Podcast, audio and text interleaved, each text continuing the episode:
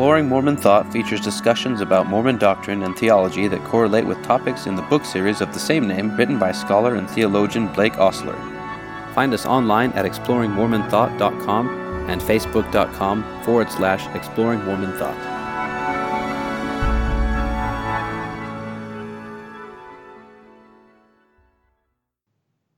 Welcome back to Exploring Mormon Thought. Today we're going over chapter 7 in the third volume, and this one we go over social Trinitarianism. And we just went over the Latin Trinity, and we're talking about, again, the relation of the Father and the Son in general, and also we've included the Holy Spirit as is necessary when talking about this type of relationship. So we talked about the Latin Trinity last time, and they're trying to solve kind of the problem from a viewpoint of one being being three Whereas tonight we're going to talk about the opposite of that, which is more how are three beings one? And so there's lots of different iterations of social Trinitarianism. But to start out in the chapter, you say the notion of a social Trinity characterizes any view that starts with the threeness of the Trinity as basic and constitutive, and then attempts to explain how three distinct centers of will and cognitive and conative faculties can yet be one God. So, kind of just what I said. So, then you know, I am sympathetic with social Trinitarianism because it seems to me that the scriptures teach that there is more than one divine individual, yet there is only one governing power manifesting the will of the one God. Yet it seems at the outset that all versions of social Trinitarianism are doomed to failure because, if God is a single divine individual, a single person or personal being, then the persons having such distinct wills and faculties will not constitute such a single individual, however, unless the three persons may be united as one.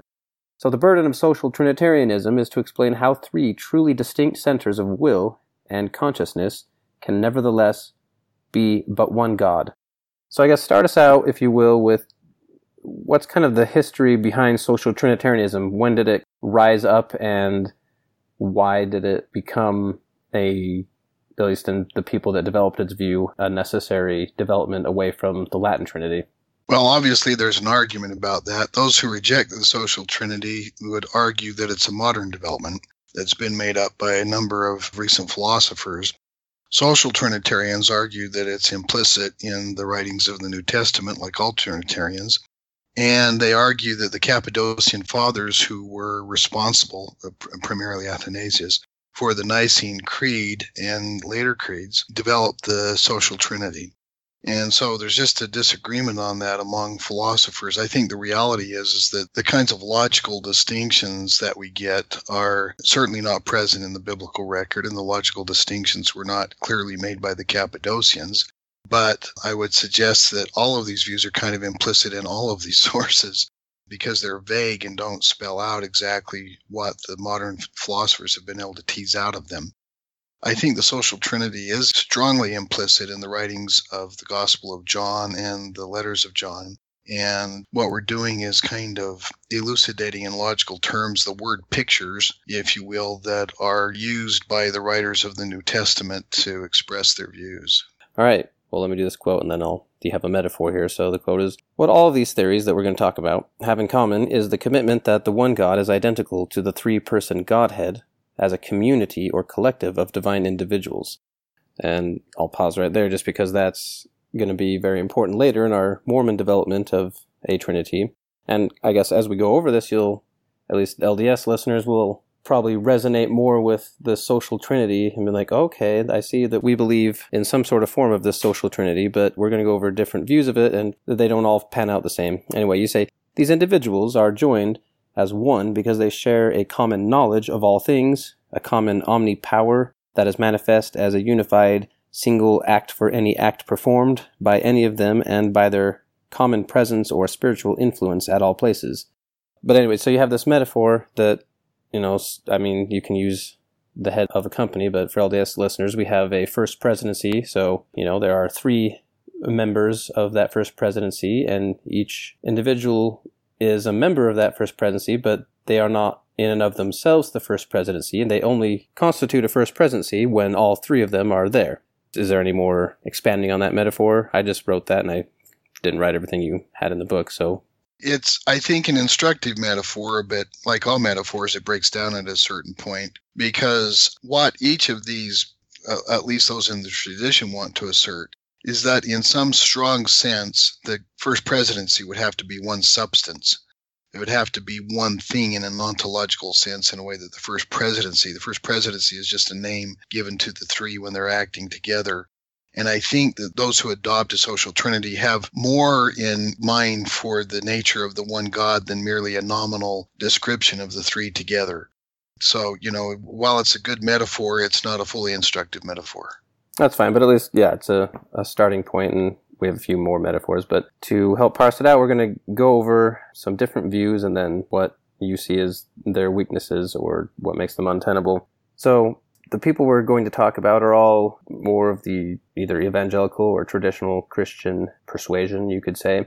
And they have all kind of come to the same conclusion as what you state is like, well, you know, the New Testament and this Trinity thing, as far as like Latin Trinity go, they don't make sense. So let's try to make sense of what the New Testament says, but they also, at least this first one, also try to sort of stay true to what they came up with in the creeds as well.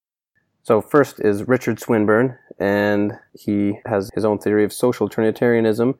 So I, we've talked about him before, and he's pretty famous, but tell us a little bit about Richard Swinburne, if you remind the listeners. Yeah, Richard Swinburne is a preeminent philosopher at Oxford. He's been doing philosophy of religion for five decades. And I think his book, The Coherence of Theism, is one of the best books ever written on the notion of God. His book, Responsibility and Atonement, is, is also famous. He's written books on the mind body problem. He's a top drawer philosopher and theologian, and I think he's good reading tough reading, but he's good reading. All right, yeah, you've cited him, and I think mostly probably in the first volume. But yeah, we've cited him before, and I've come across his name a lot in just any modern theories of Christianity. Anyway, so his theory of social Trinitarianism is trying to explain, sort of, from the point of view. I mean, he still has this, you know, traditional God in mind, and also one that creates ex nihilo. So he's trying to come up with why this God would create other beings or why it's essential. So he argues from what you call essential love being the primary motivator here, or, you know, the, you know, because the famous scripture that God is love. He's like, well, okay, if we take that as the preeminent attribute of God, and everything has to fall out from there. So his theory is because love is an essential property of God, Swinburne argues, it follows that the Father cannot exist as such without creating both a second and a third divine person. So it is crucial to see that in Swinburne's view, the Father does not create the Son or Spirit as an act of will, but by what Swinburne calls an act of essence. And so, to sum up, he's saying because of his essence that he must love, in order to love, there has to be another person or being or entity, whatever, to love. And so, therefore, he must, of necessity, at all times, beget or create what comes to be the Son, I guess, eternally, though, so I, I don't know how he parses that part out of whether one comes first or not. And then I guess I didn't really get how this how why the third comes in, but anyway, if you want to elucidate on that a little bit. Sure. What Swinburne asserts is that the Father essentially manifests what he calls self giving love, which means that he creates the Son in order to give his love to another and for the Son to give that love back. And then there is a second type of love, cooperative love, which requires that these two cooperate essentially to create a third person. Now, what's important to see here is that he's saying that this act of creation is something that is the essence of God the Father. So, what is an essential property? An essential property is something that a thing has and without which it cannot be that which it is. So if you're thinking of a chair, a chair, you know, we would normally think essentially has four legs and something that you sit on. It could be three legs and something you sit on, but at least a chair essentially is something that you can sit on and has the ability to support your weight. Otherwise, it's not a chair. So a chair could not exist unless it had the property of something you can sit on and, and able to support your weight. If it didn't have those properties, it wouldn't be a chair. In the same sense, the father wouldn't be the father unless he had these properties of self giving love and cooperative love. And so Swinburne says that the Father creates each out as an act of essence. Now, I have to say, one of the biggest problems I have with his view is I have no clue what an act of essence consists in.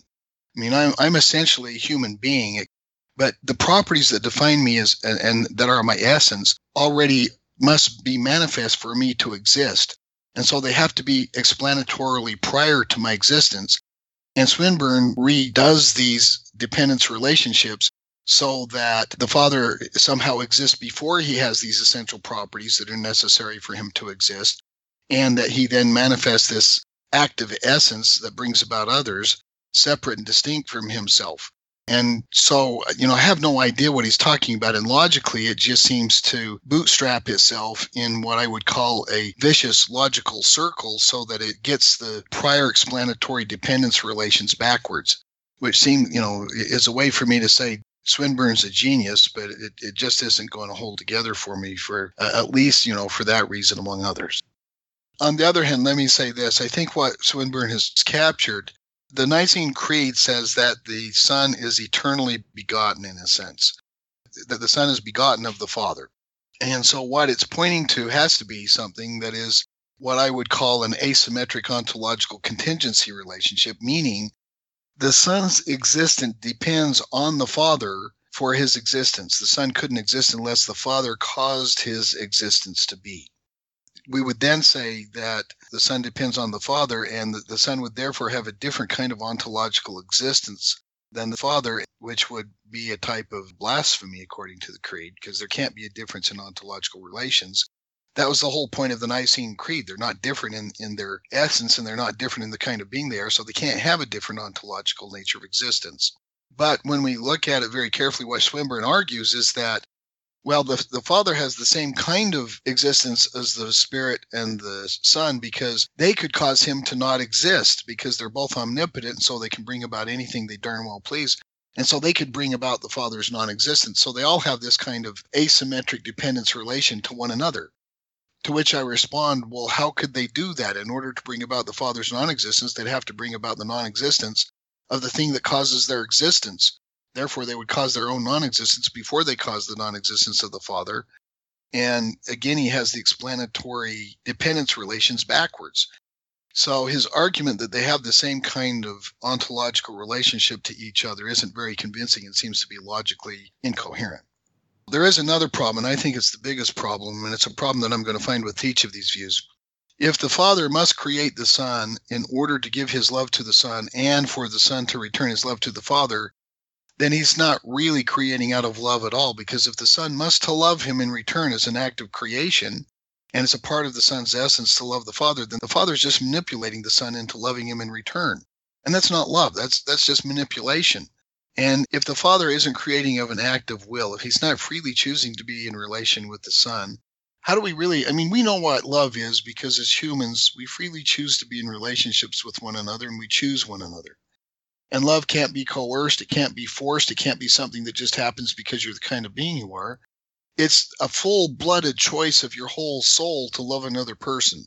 It's the kind of love that the Father and Son can't have for each other and that the Holy Ghost couldn't have and they couldn't have for the Holy Ghost because it follows as a matter of their essence. So it's not a matter of choice. And I have no idea how it could possibly be that it therefore is love in any sense that is recognizable. Now, Swinburne and every single classical Christian, every darn one of them in the tradition will respond, well, God's such a different being. His love could be very different from ours, which is another way of saying we have no darn idea what we mean when we say that God is loving. You know, but if that's the case, if we have no idea what it means to say that God loves us when we say it, then we're not really asserting anything at all. We have no idea what we're saying, and saying that God loves us is absolutely meaningless what it does is renders the very central conviction of Christianity that God is love an absolute place marker where we say that God is X, where X has no cognitive or other content that we could possibly grasp. So God is an absolute total mystery to us, and we have no way of grasping it.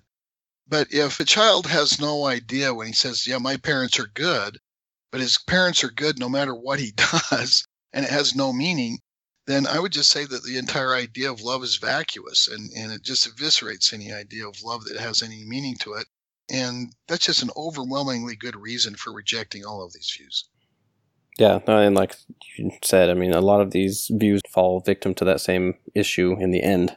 But like I said, it's a common one among classical theists. All right, so I guess one other thing with Swinburne's view is you say the other problem, or another problem is even God cannot create uncreated gods. And that's the central problem with Swinburne's view as you see it. That's what you put. So this idea that no matter how you try to explain it with fancy words, if you have one being that is not contingent, meaning you know that has to exist out of necessity, and he is creating anything, then those other beings, since they weren't already existing, are now contingent beings, and there's no way around that. And he tries to get around that problem, but uh, as you point out, he doesn't really get around that at all because one's still creating the other, and they're relying upon him. I think he engages in a vicious logical circularity, and that is his his very central point, uh, ingenious though it is, is just an incoherent logical circularity of explanation. All right, great. And then we'll move on to this next view, which is called Trinity monotheism. And the main people that you're addressing here are William Lane Craig and J.P. Moreland. And you've had a lot of exchanges with them over, I think, mostly through what was known as the New Mormon Challenge, which is kind of a book that was written by some evangelicals a while ago. And then you responded to a number of them along with some other Mormon scholars and such. But anyway, William Lane Craig, very famous guy, J.P. Moreland, I'm not as familiar with. They're evangelical Christians, and William Lane Craig, I think, has a THD, which is a doctorate in theology, and two PhDs. I mean, he's a very bright guy, very well educated. J.P. Moreland is, um, I think, one of the leading theologians, or recognized by many as one of the leading theologians of evangelical theology. Whereas Richard Swinburne is Anglican, this is kind of the attempt of a couple of evangelicals to explain the Trinity. Okay, great. So you say this version of the social trinity, which is again promulgated by William Lane Craig and J.P. Moreland, seems to me, meaning you, a good example of a view that ought to be avoided for numerous reasons. They maintain that the relation of the three divine persons to the Trinity as a whole is the relation of persons to a single shared substance. So you point out right off the bat the most obvious problem with this assertion is that there are three persons but only one substance. So this position seems to be either unintelligible or contradictory right from the get go. Yeah, I mean, beginning, for instance, with Aristotle's view of what a substance is, persons are substances. And by any stretch, when William Lane Craig deals with the mind body problem, it's very clear that persons are substances. And yet, somehow, the divine persons are not substances, even though they somehow have this distinct personhood. And so the question is, how are they not substances? And the answer is, when we look at what a substance is, it turns out that they are. And so it turns out we have four substances and not one.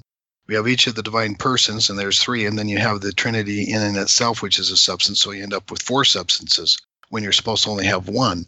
There are a number of other problems with this view, but they, they have to do, I think, primarily with the fact that William Lane Craig also adopts a kenotic Christology. That is, where the Son you know, he, he has properties such as he's omniscient unless voluntarily limited in knowledge. And what he wants to do is is to argue that Christ remains essentially omniscient and omnipotent, not that he has these what I would call potential human divine properties. So, for instance, I'm a human being. I'm potentially fully knowledgeable once I'm fully divine, but I'm not presently fully omniscient.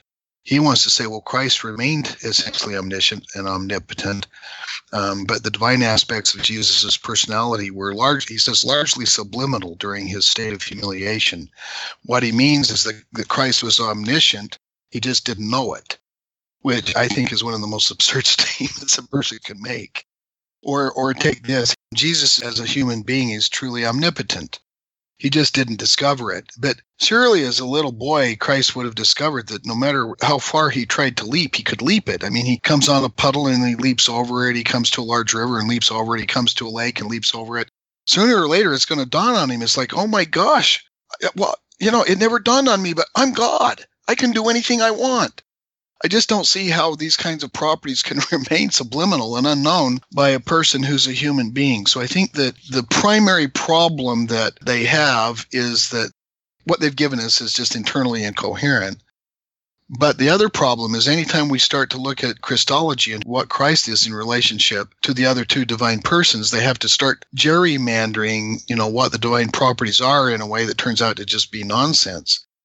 And so I don't see how they can square their Christology with the view of the Trinity that they elucidate. And I don't think that their view of the Trinity really captures either what the creeds had in mind and, and certainly not what any of the scriptures have in mind. All right. And again, I guess kind of back up, like we, I, I don't feel like we've actually explained their view yet fully. So not fully, but at all, so that we know what we're talking about. So pointed out some problems.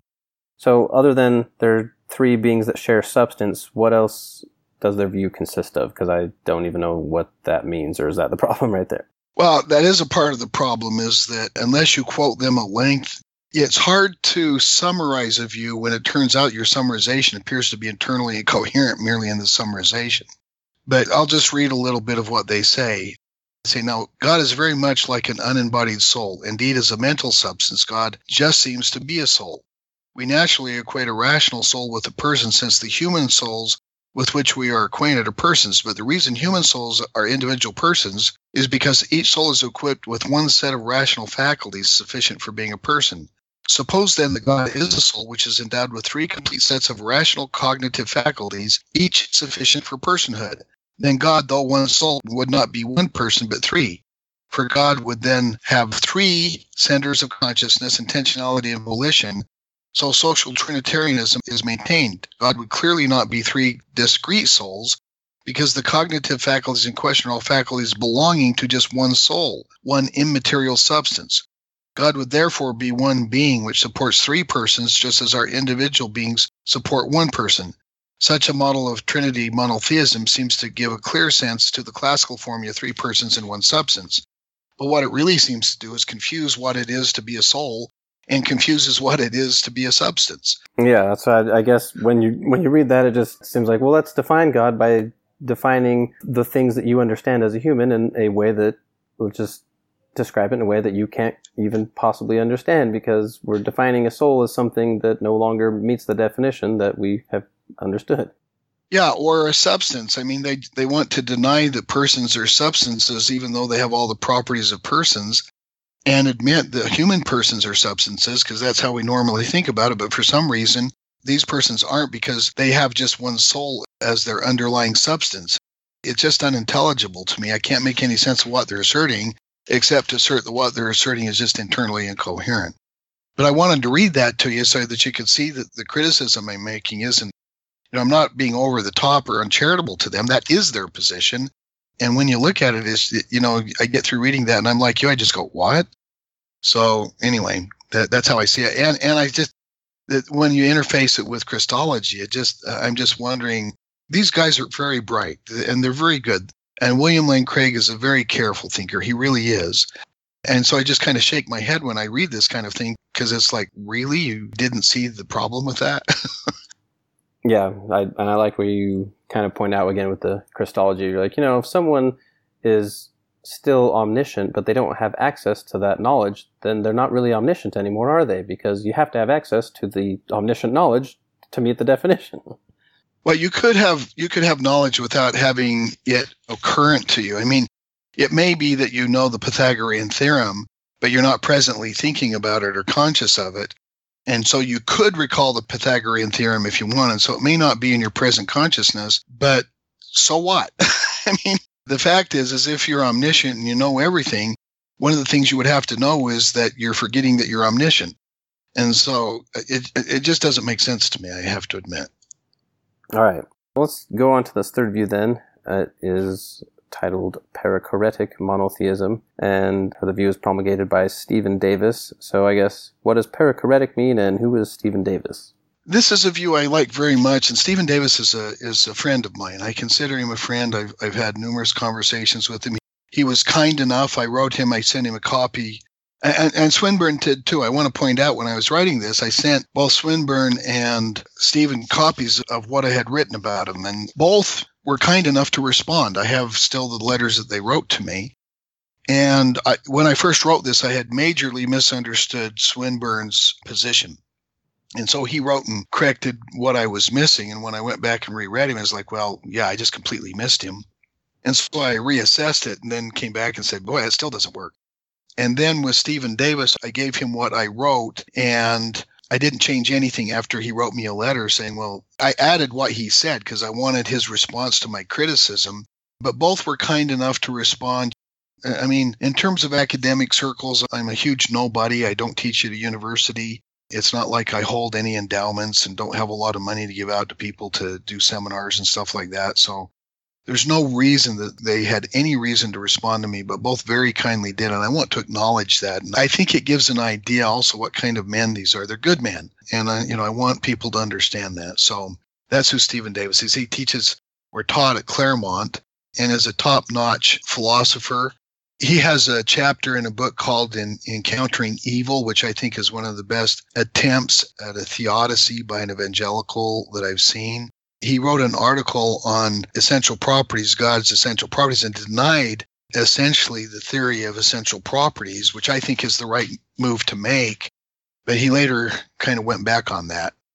In other words, he wrote this very brilliant article that I thought was a, a real beacon of, of intelligence and genius. And then he kind of backtracked from his genius, I guess is what I'm saying. But he's a very good man, and I, I think that people could benefit by reading what each of them have written. All right, so you say the perichoretic view denotes a view of the social trinity where the divine persons indwell in each other. So I guess I just had to keep reading to get the definition. Perichoresis means to dance in harmony and love in oneness. They share their life's energy, glory, and spirit in such a way that they literally live their lives in each other. Yeah, so think of it like this. Think that you've got, and we can actually do this. Think that you have this kind of electric field and you've got a, a device that operates by electricity. And all it has to do is enter into this electric field and it has sufficient energy to run. And so there's this kind of electric field that they all share to give power to their lives. And so they all generate this electric field together. They all share their life's energy together and they all share their love with each other but it's not just sharing it. They actually are in each other. You know, so the photons of the light are going in and out of them and penetrating them, and they generate this electricity and give it to each other, and then the, the others take it, magnify it, and send it back. And so they're sharing their lives literally in each other. And I think that Davis is drawing in part on the notion of an energy. This is very important idea in Greek Orthodox theology the energies. And so it's the divine persons are sharing this life energy. It's it's kind of a type of vitalism if you will where there is this vitalistic force that they share and and it, they live their lives in each other because of that. But it goes beyond that. They also have absolute openness to each other's minds so that what one knows all of them know. And so there's no thought that one has that the others aren't aware of. And there's no act that they do that they're not in complete agreement in doing in unison as one and so that's perichoretic monotheism. All right. So you say it's important to see how Davis's perichoretic monotheism responds to objections to social Trinitarianism in general that have been asserted primarily by a person named Brian Leftow. Right. Brian Leftow is at, I believe it's Oxford, and has been there for some time, and, and he's one of the leading philosophers of religion there. He's written many books on divine timelessness. All right, and then the first criticism he lays forth is that the divine persons in social Trinitarianism suffer from a diminished deity, such that only the Trinity as a whole can claim to be fully divine. Yeah, so look at like the Trinity monotheism. There are three persons and they each have these distinct minds, but it's really only the Trinity as a whole, the one substance that is God and is divine. The divine persons aren't aren't really divine. okay or we have this kind of dependence relationship where one has a type of ontological existence of necessity and the others kind of depend on that one.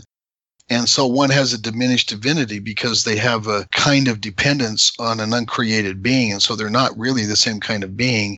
And so that's the kind of thing that Leftow is getting at.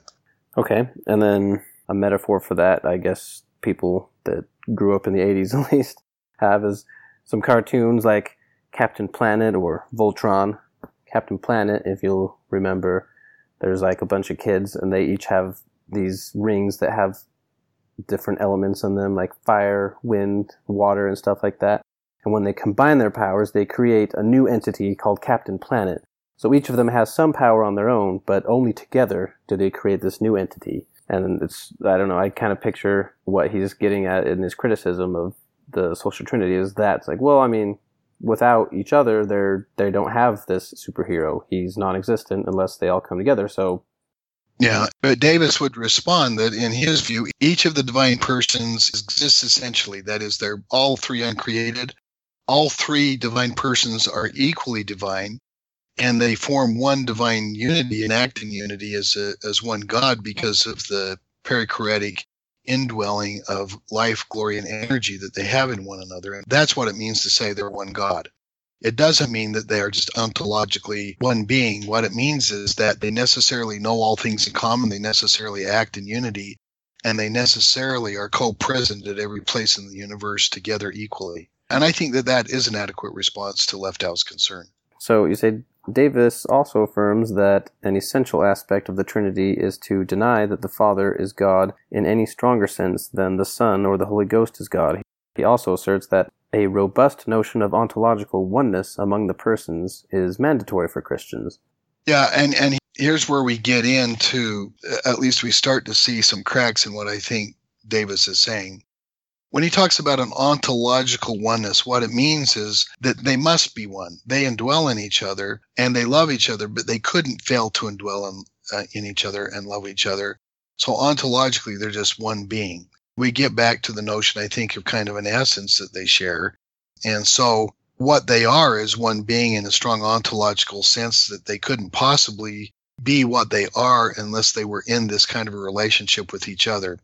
He doesn't elucidate it in terms of the logical relationships as clearly as Swinburne does, but to me, it's very clear that that's what he has in mind. What part of Swinburne's theory are you referring to there?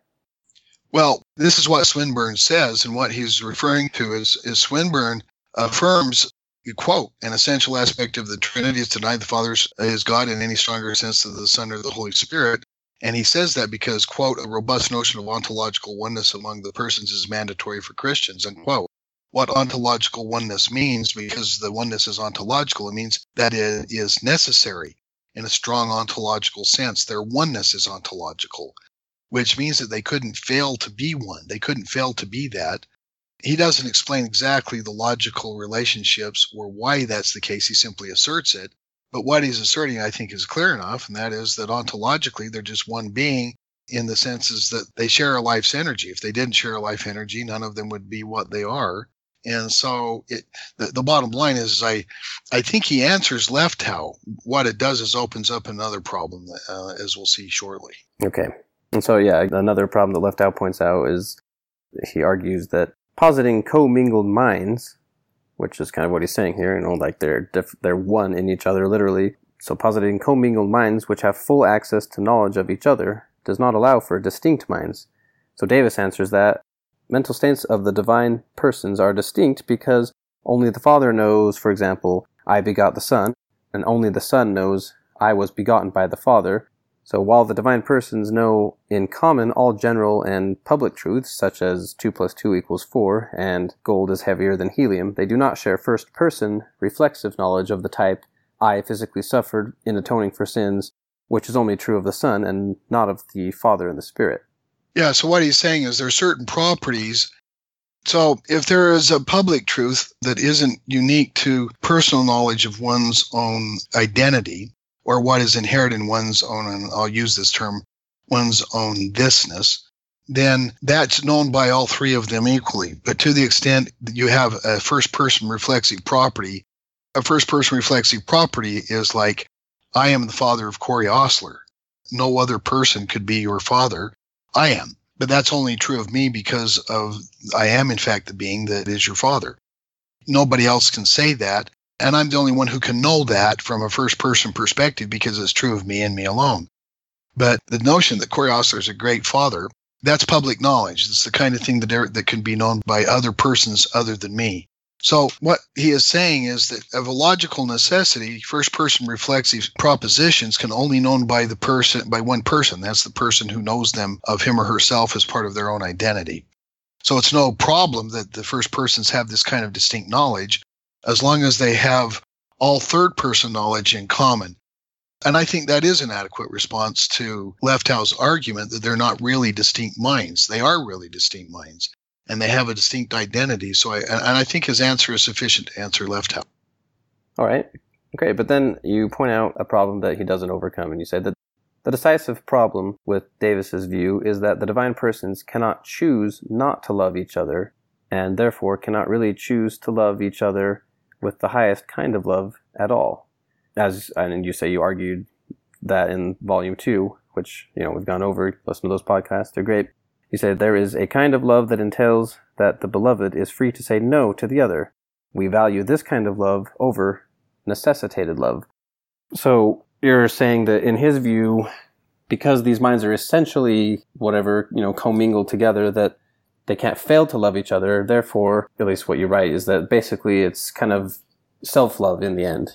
Yeah, it doesn't seem to really be a form of love at all because what happens again is that, at least for Swinburne, he creates the son so that the son must, of necessity, love him in return. That's obviously a form of manipulative love. But this is a type of love where they simply love each other and we don't have a reason why they love each other, simply asserts that they do of necessity. And I know what it means to say a person simply loves, you know, they love each other with indwelling love of necessity, and it's an ontological it's given in their being. They couldn't be the being that they are unless they loved each other of necessity. The problem I have with that is that, again, this seems to be a kind of love by definition that's just given. And that's not what love is at all. Love is an activity, it's a freely chosen activity, at least to the extent that we can understand love as human beings. And I su- suggest that if we can't, then it's a completely vacuous idea. The kind of love that we're talking about doesn't measure up to what we have in mind as the highest kind of love. The highest kind of love is not something that's necessitated. If I were forced to love you, or if I simply loved you because I'm a human being, just say it's it's given in me. I can't fail to love you at all.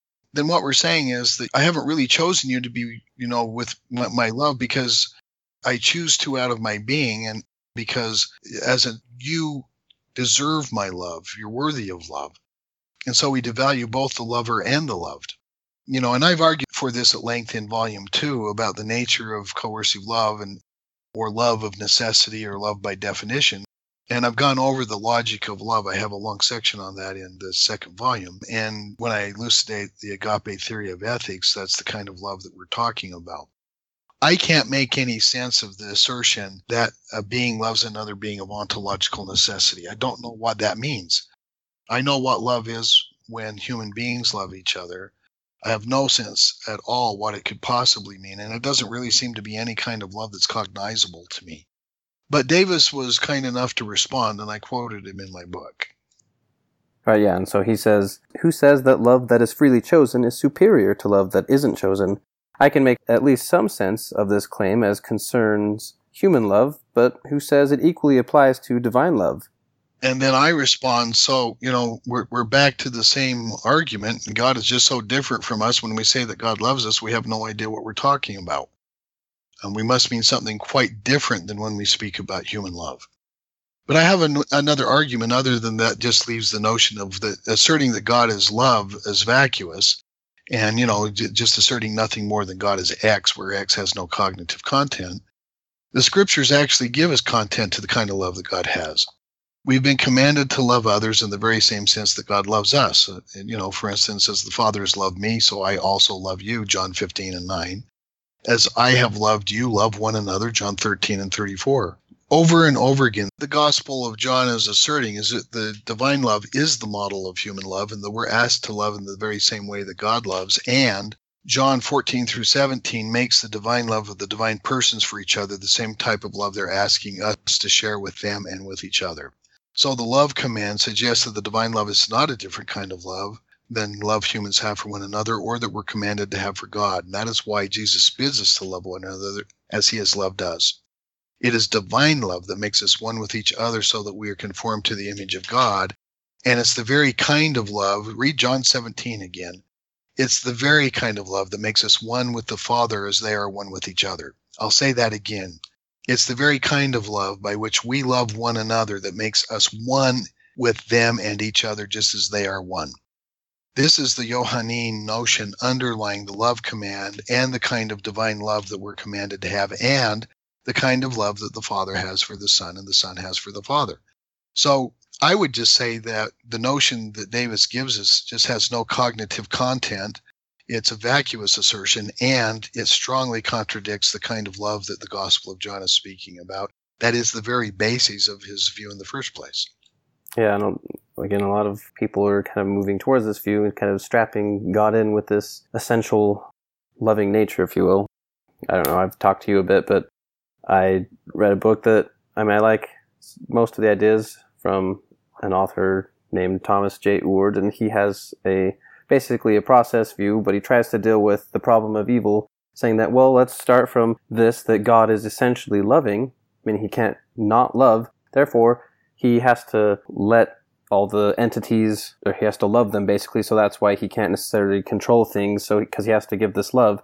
And that's one of my main problems. Like, well, sounds like he's a slave to love, where he's saying, I want to help you, but I just love so much out of, like, it, it turns love from, you know, this beautiful thing into a shackle if you try to chain someone up with essentially love that prevents you from doing what you would actually do if you were free. So, and here's what it takes from love it takes away from love the element of love that is gift love as an expression of our full choice to be in a relationship and of the gift of ourselves as a free gift. Because when we love another, we give ourselves to another. And so the bottom line is that it's taking us out of loving. We're not really involved in the loving at all. Yeah, I love you, but I'm not really involved in anything that has to do with that love. And so it's just not love. It lacks the very personal element that is essential to love in the first place. And this is a move that is made so common.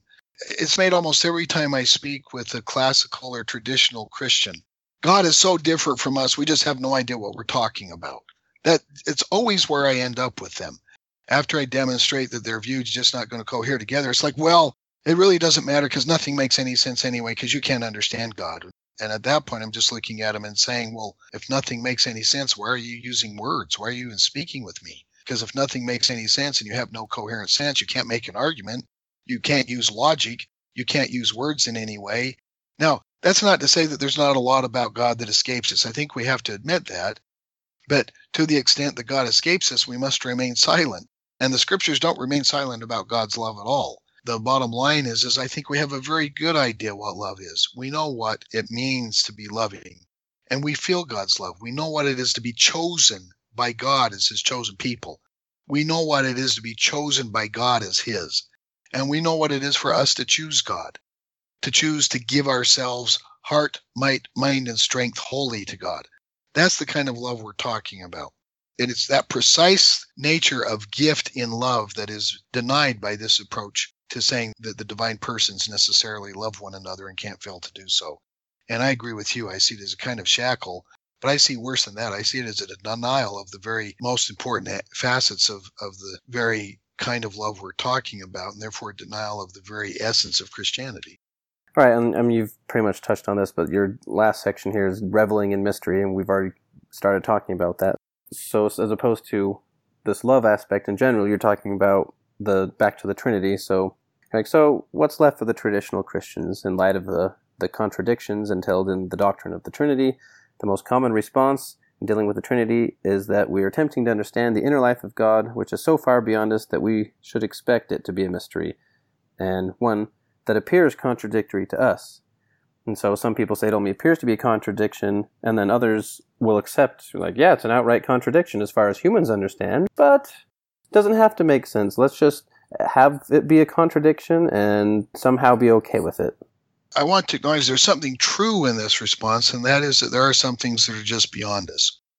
I think we have to have a robust humility about the limits of our cognitive capacities.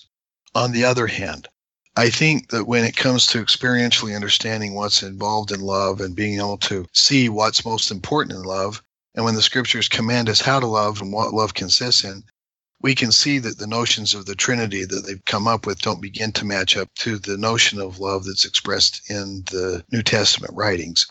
And that, in my view, is more than sufficient reason to just jettison and say, yep, we've wound up at a place where every notion of the Trinity and traditional thought that we've reviewed shows that there is a huge gap. There is this huge problem right at the very center of Christianity that just collapses in on itself. And so the notion of the Trinity loses any real power or sense in the Christian life. Instead of being a motivation for humans to love one another with full gift love, with where we give our heart, mind, and strength, everything that we are to God and to each other, we end up just saying, yep, have no idea what I'm talking about here, and it just has no real meaning to me. And I think that's the real problem of the Trinity in Christian thought.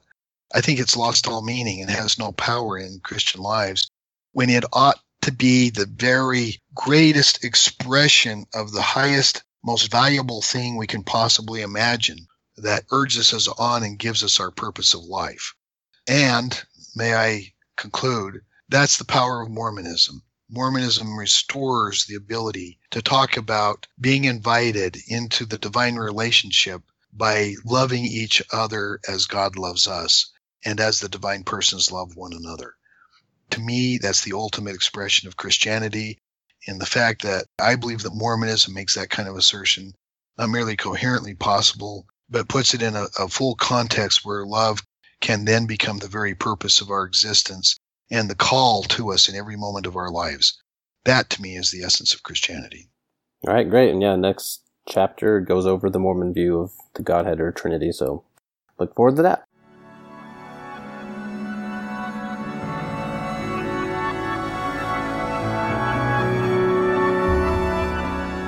Thank you for joining us. To support the podcast, donate at exploringmormonthought.com. Follow us on facebook.com forward slash exploring Mormon Thought.